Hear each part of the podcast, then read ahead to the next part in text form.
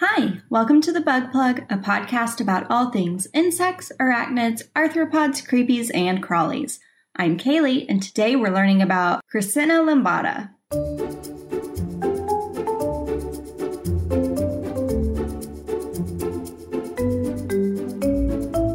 This is the first subject we've had that doesn't have a common name.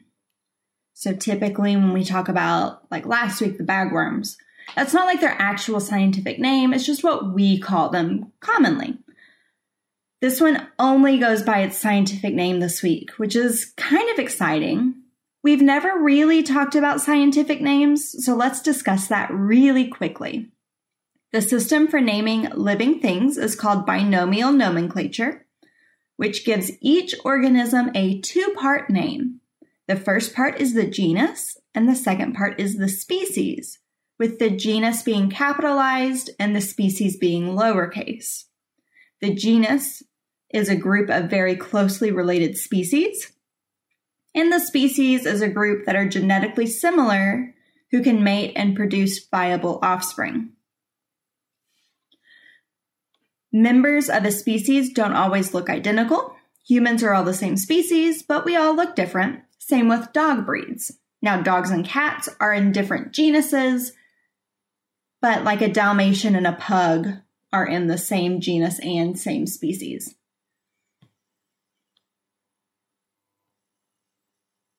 So when we look at today's topic, Chrysina limbata, the Chrysina is the genus, a common first name for every species in that group, and the limbata part is specific to the species and is not shared by others.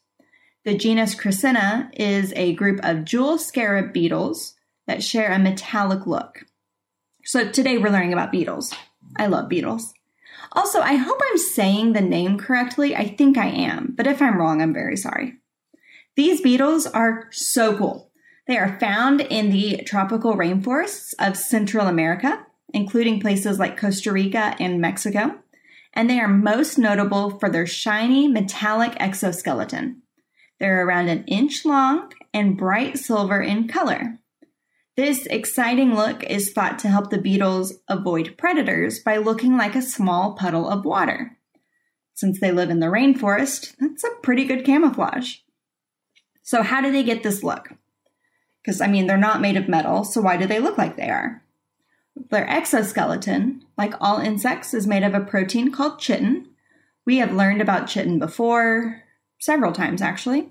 But the difference is the addition of a light refracting layer or several layers within the chitin.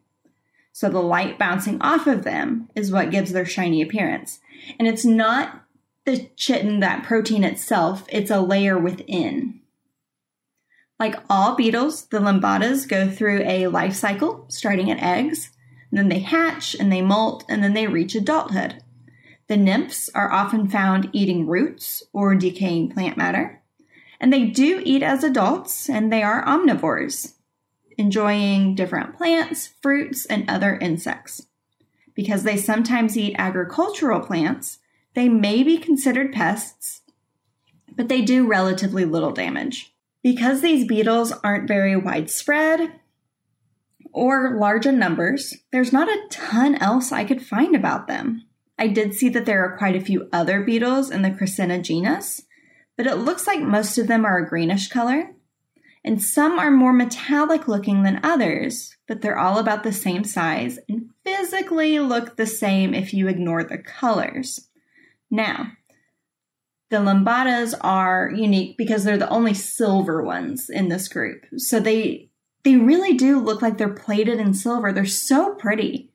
If you're not driving, go take a look at them. You can just Google uh, the name. You can look on our Instagram page. We posted a picture of them. But yeah, all the crescentas are very, very pretty. But this limbata is silver. It's so cool. They're really cool. And they aren't found super often. So I've seen a couple of articles recently where like a farmer or somebody has found one because people don't interact with them very often when we do interact with them, a lot of jewel scarabs are kept as pets. They're very popular as pets Because they're so cool looking, people just like to keep them. And they also like them after they're dead, using them for jewelry or decor. And I get it, they're so pretty. I don't know how I would feel about like dead bug earrings. I don't know, maybe I'd be into it. So, will they pet? Absolutely.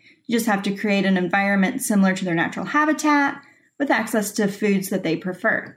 So, for these limbatas, it'll be very high humidity, a lot of moisture. They like fruits, they like plants, smaller insects.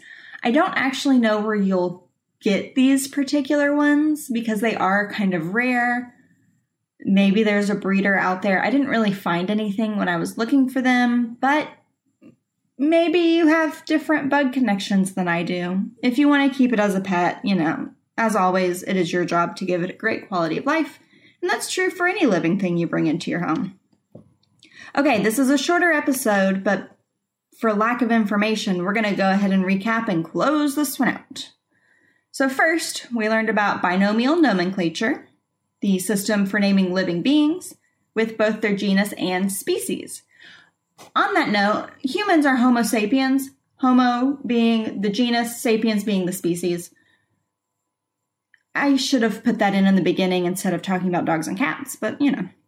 The Chrysina limbata is part of a jewel scarab group, you know, with Chrysina being the group and limbata being the actual species that we're talking about.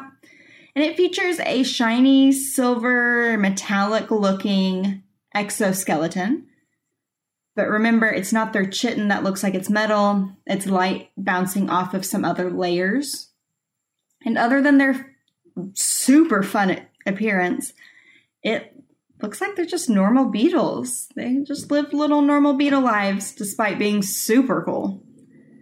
That is it for me today. Thank you so much for learning with me. I'll see you next week here on the Bug Plug Podcast.